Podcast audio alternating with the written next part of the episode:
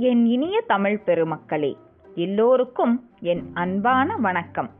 நாம் பயணித்துக் கொண்டிருப்பது எழுத்தாளர் ஐயா திரு இந்திரா சவுந்தரராஜன் படைப்பான கன்னிகள் ஏழு பேர் நாவலின் மூன்றாவது கன்னி அத்தியாயம் பதிமூன்று. உங்களுக்காக வாசித்தளிப்பது அம்பிகா நாராயணன். போன அத்தியாயத்தில் சுவாமிநாத குருக்களோட ஏழு பெண்களும் கன்னிப்பட்டிக்கு வந்துட்டாங்க. அந்த சமயம் அந்த கழுநீர் தொட்டியில பிராம்கியோடைய விக்கிரகம் இருந்தது. அதை பார்த்தோன்னே எல்லாரும் ரொம்ப ஆச்சரியமா ஷாக் ஆகியிருந்தாங்க அதுக்கப்புறம் என்ன நடந்தது? இப்போ தெரிஞ்சுக்குவோம். நமது இந்து மதத்தின் பார்ப்பட்ட ஆன்மீக சிந்தனைகள் மிக ஆழமானவை. பிற ஆன்மீக சிந்தனைகளோடு ஒப்பிடும்போது நமது ஆன்மீகம் ஸ்படிகம் போல தெளிவானது.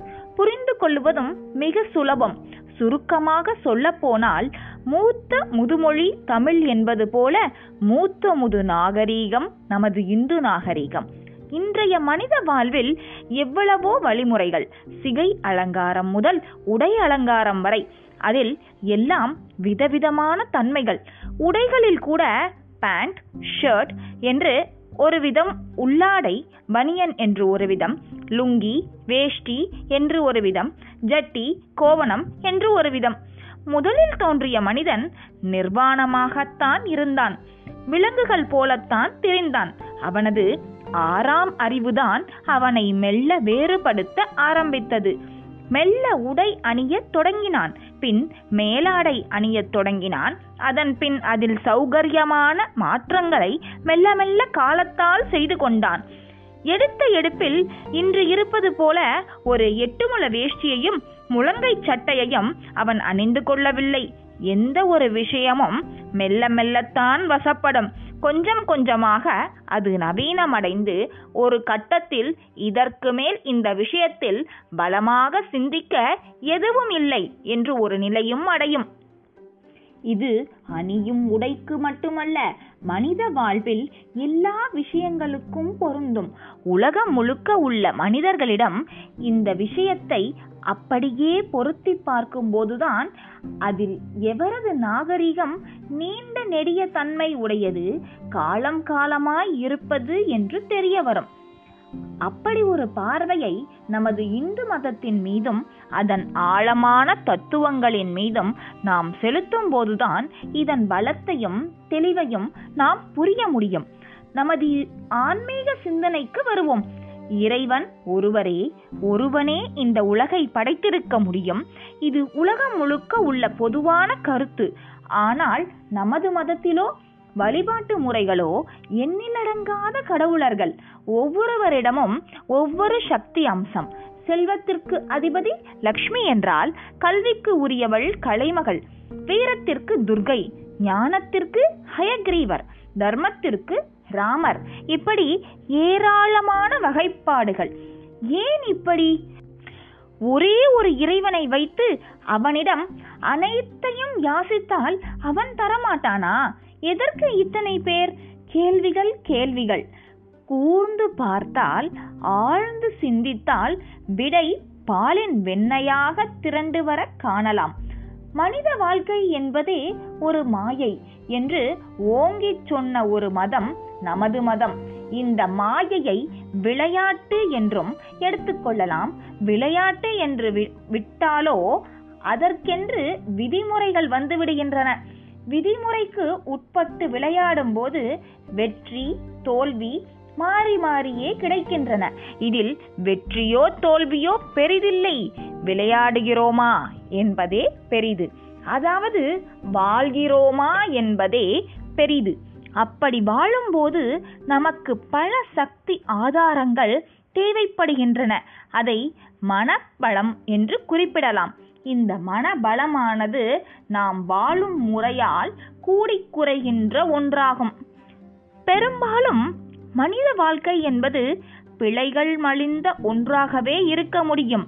ஆனால் இறைவனை நெருங்க பிழைகள் தடையாக உள்ளன. நெருங்க முடியாமல் அப்படியே வாழ்க்கையை தொடர்ந்தாலோ பிழைகள் அதிகமாகின்றன. இதற்கு என்னதான் தீர்வு? மனிதன் மாய வாழ்க்கை சக்கரத்தின் பிழைகளிடம் ஒட்டு மொத்தமாக சிக்கிக் கொண்டு விடாமல் அவனை மீட்கும் விதமாக ஆன்மீகம் இருக்க வேண்டும். இன்னும் சொல்ல போனால் ரப்பர் போல வளைந்து கொடுப்பதாகவும் இருக்க வேண்டும். இரும்பு போல உறுதியாகவும் அது இருக்க வேண்டும். உறுதியும் இறுதியுமானது இங்கே பரம்பொருள். வளைந்து கொடுத்து உதவ முன் வருவது அந்த பரம்பொருளிலிருந்து வந்த ஏனைய பிரதிபிம்பங்கள். அதாவது முருகன் விநாயகர் ஐயப்பன் போன்ற அம்சங்கள். இவர்களை நண்பனாய் நினைத்தும் குருவாய் நினைத்தும் தந்தையாய் நினைத்தும் தாயாய் நினைத்தும் சரண் புகழாம். நம்முடைய மனபாரம் முழுவதையும் இறக்கி வைக்கலாம். மெல்ல நமது பழுக்களை இவர்கள் மூலம் நீக்கிக் கொண்டு அப்படியே இவர்கள் உதவியுடன் இவர்கள் மூலமாகவே பரம்பொருளை அடையலாம்.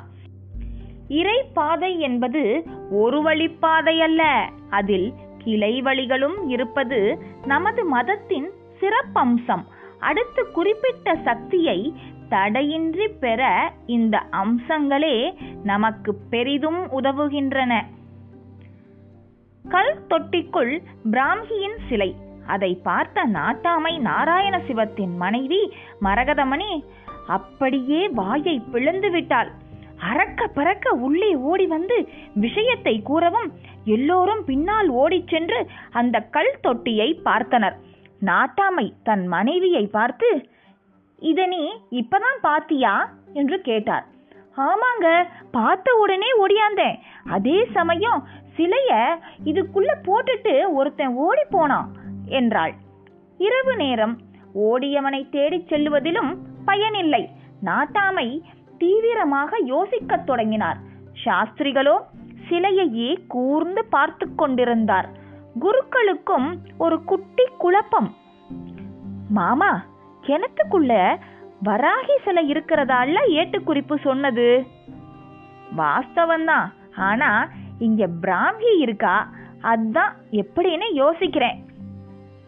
சாமி முதல்ல சிலைய வெளியே எடுப்போம். பிறகு யோசிப்போம் என்று நாட்டாமை தொட்டியில் கையை விட்டு வழிந்து சிரமப்பட்டு சிலையை தூக்க முயன்றார். ஆனால் அவர் தூக்க முயன்ற கைப்பக்கம் அப்படியே அவர் கையோடு வந்துவிட்டது. பிறகுதான் தெரிந்தது அது ஒரு மண் சிலை பகீரென்றது சாமி இது மண் சிலை கல் சிலை இல்ல என்று உணர்ச்சி வசப்பட்டார் நாட்டாமை. சாஸ்திரிகளின் புருவத்தில் பூச்சி ஊறியது. இப்படி ஒரு மண் சிலையை கொண்டு வந்து போட்டு யாராவது திசை திருப்ப நினைக்கிறார்களா? குழப்பம் அவரை ஆட்கொண்டது. தொட்டியில் பிராமி உருவில் தென்பட்ட சிலையும் அப்படியே வெறித்தது. ஒன்று மட்டும் எல்லோருக்கும் புரிந்தது. சிலைகள் விஷயத்தில் ஒரு பெரிய கண்ணாமூச்சியை யாரோ நடத்த ஆரம்பித்து விட்டார்கள் என்பதுதான் அது. பொலபொலவென்று பொழுது விடியவும் சூரியன் ஜிகுஜிகுவென்று கிழக்கு அடிவானில் இருந்து மேலேறவும் சரியாக இருந்தது. நாட்டாமை எப்பொழுதும் சூரியன் உதயிக்கும் பொழுதே விழித்து கொண்டு விடுவார். அப்படியே ஆற்றோரமாக போய் காலை கடன்களை முடித்துவிட்டு ஊர் தெரு வழியாக காலார நடந்து வருவார். கண்ணாயிரம் என்பவர் ஒரு டீ கடை போட்டிருக்கிறான். அவன் கடையில் காராச்சேவும் இனிப்பு மிட்டாயும் சாப்பிட சுவையானவை. மொத்த கன்னிப்பட்டிக்கே அந்த ஒரு கடைதான். எனவே எப்பொழுது போனாலும் யாராவது கடையில் இருப்பார்கள். தினசரி பேப்பர்களிலும் தினத்தந்தியை வாங்கி வைத்து போட்டிருப்பான். அதை பார்த்து படிப்பவர்களை விட படம் பார்க்கின்றவர்கள்தான் அதிகம். கண்ணாயிரத்துக்கு ஊரை சேர்ந்த அவ்வளவு பேரையும் தெரியும். புதிய முகம் யாராக இருந்தாலும் கண்டுபிடித்து யாருங்க நீங்க? ஊருக்கு புதுசா? என்று கேட்டு விடுவான். நாட்டாமையும் அவனிடம்தான் ஊரில் நிலவும் மாற்றங்களை பற்றியெல்லாம் கேட்டு தெரிந்து கொள்வார். அன்று காலை நாட்டாமை கலக்கத்தோடு கண்ணாயிரத்தை பார்த்து கண்ணாயிரம் ஊருக்குள்ள புதுமுகம் யாராவது பாத்தியா? என்றுதான் ஆரம்பித்தார். இல்லையே நாட்டாம.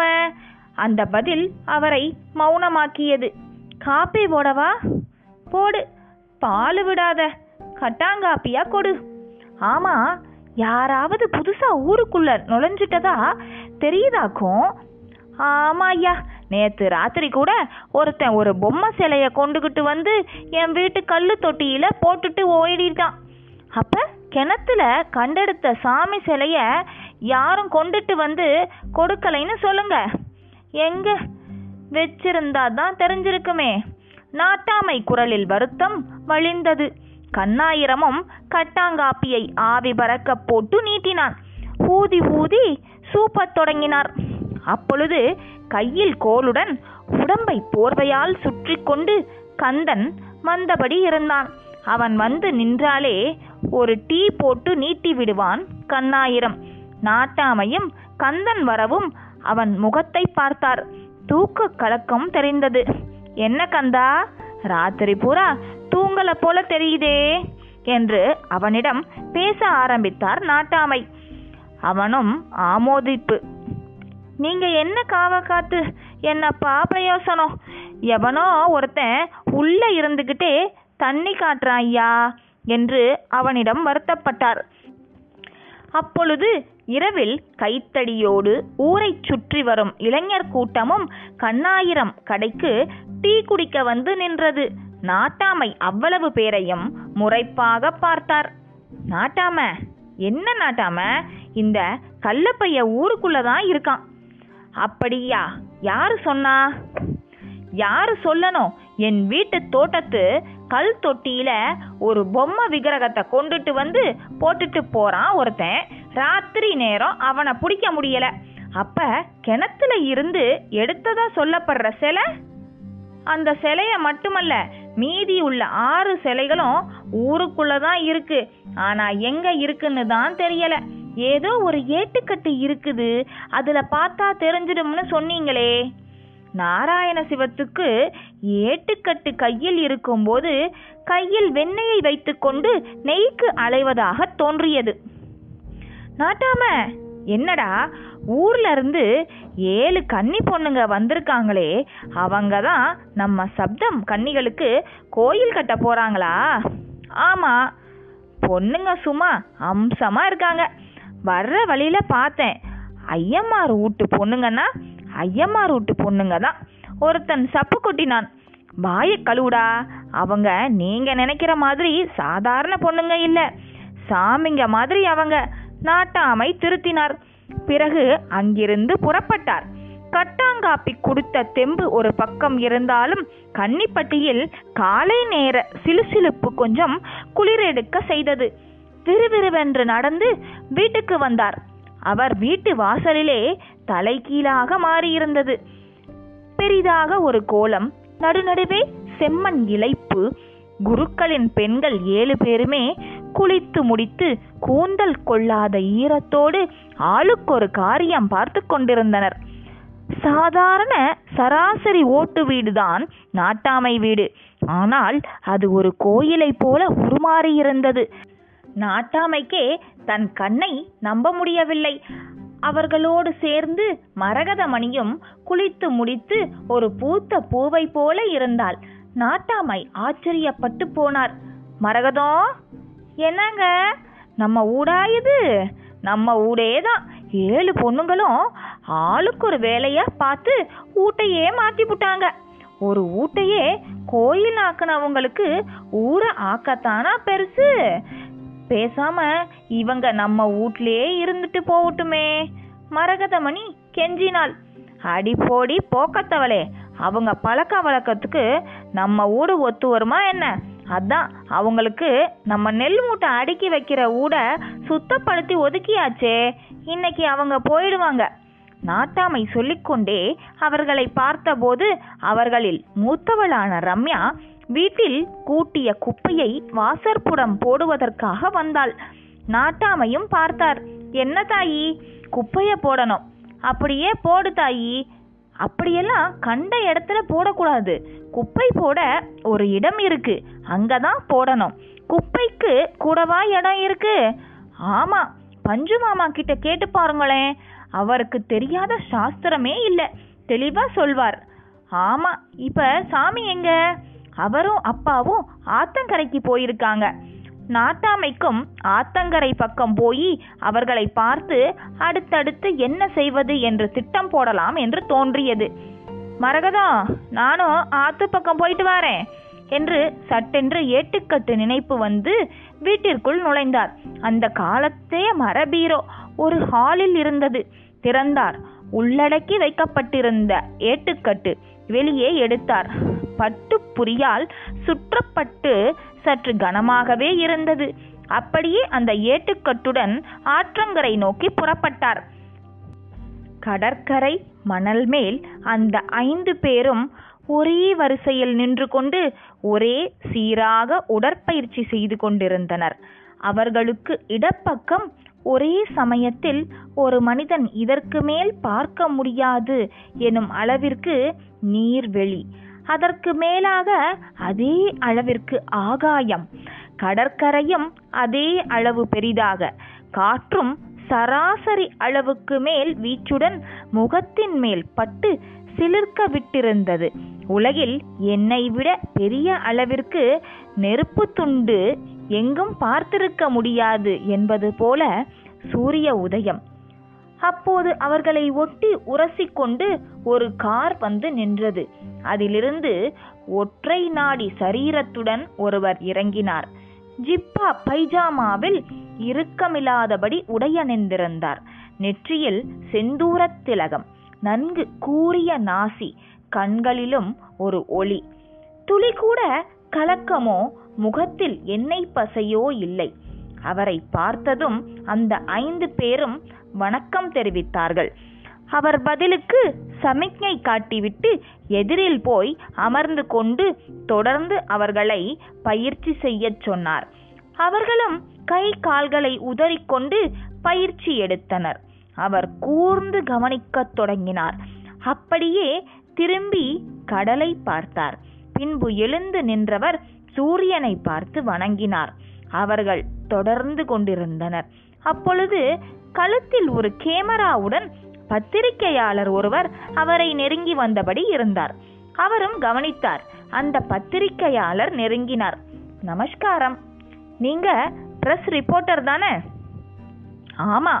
உங்களை பேட்டி எடுக்க வேணும்னு கேட்டிருந்தேன். காலையில பீச்சுக்கு வந்து எடுத்துக்கோங்கன்னு சொல்லியிருந்தீங்க. அதான் வந்திருக்கேன். நல்லது. உங்களுக்கு இப்ப என்ன தெரியணும்? உங்களை பற்றி உங்கள் யோக கலை உலக நாடுகளில் உங்களுக்கு உள்ள வரவேற்பு பற்றியெல்லாம் எல்லாம் தெரியணும். ஒரு யோகி போன்ற அவர் பத்திரிகையாளர் கேட்ட கேள்விக்கு பதிலளிக்க தயாரானார். அப்படியே அவர் பார்வை யோக பயிற்சி செய்தபடி இருக்கும் அந்த ஐவர் மேலும் சென்றது. அவர்கள் மும்மரமாக பயிற்சியில் ஈடுபட்டிருந்தனர். அந்த பயிற்சியோ வித்தியாசமாக இருந்தது. அவர்கள் குனிந்து நிமிரும் பொழுது இடவளமாக உடம்பை திருப்பும் போதும் கை விரல்களில் குறிப்பிட்ட முத்திரைகளில் இருந்தன. அந்த யோகியும் அவர்கள் கை விரல்களைத்தான் பார்த்தார். முத்திரைகள் விலகி இருக்கவில்லை. பிறகுதான் திருப்தியோடு பத்திரிகை நிறுவர் பக்கம் திரும்பினார். முகத்தில் பாவனையில் ஏராளமான பெருமிதம். இதனோட இந்த அத்தியாயத்தை நிறைவு செய்கிறேன். கிடைச்ச சுவாமி விக்கிரகம் மண் சிலையா போச்சேன்னு சுவாமிநாத குருக்களுக்கும் நாட்டாமைக்கோ மட்டும் கவலை இல்லை. நமக்கும் கூட கவலையாக தான் இருக்கும்ல. இந்த சமயத்தில் புதுசாக யாரோ ஒரு கேரக்டர் வராங்க இப்போ நம்ம கதையில். யார் அவர்? அவரை பற்றி என்ன நம்ம தெரிஞ்சுக்க போகிறோம் அவர் என்ன புது புது விஷயங்கள் நமக்கு சொல்லித்தர போகிறாரு அப்படிங்கிறதெல்லாம் நம்ம வரும் அத்தியாயங்களில் விவரமாக தெரிஞ்சுக்குவோம். நன்றி வணக்கம்.